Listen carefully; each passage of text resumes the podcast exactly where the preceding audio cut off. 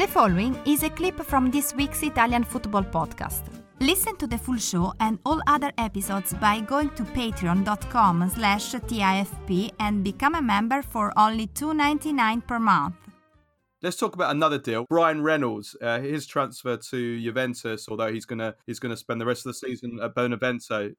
Dallas, their ownership group, Hunt Sports Group, they are their their owner Dan Hunt is is close to Dan Friedkin, the owner of Roma. They essentially reached out to Dan Friedkin in Roma and said, "Hey, we have this very interesting player. He's starting to garner interest from Europe. If you can find an agreement with him and his agent on a contract offer, we will give you first priority in signing him."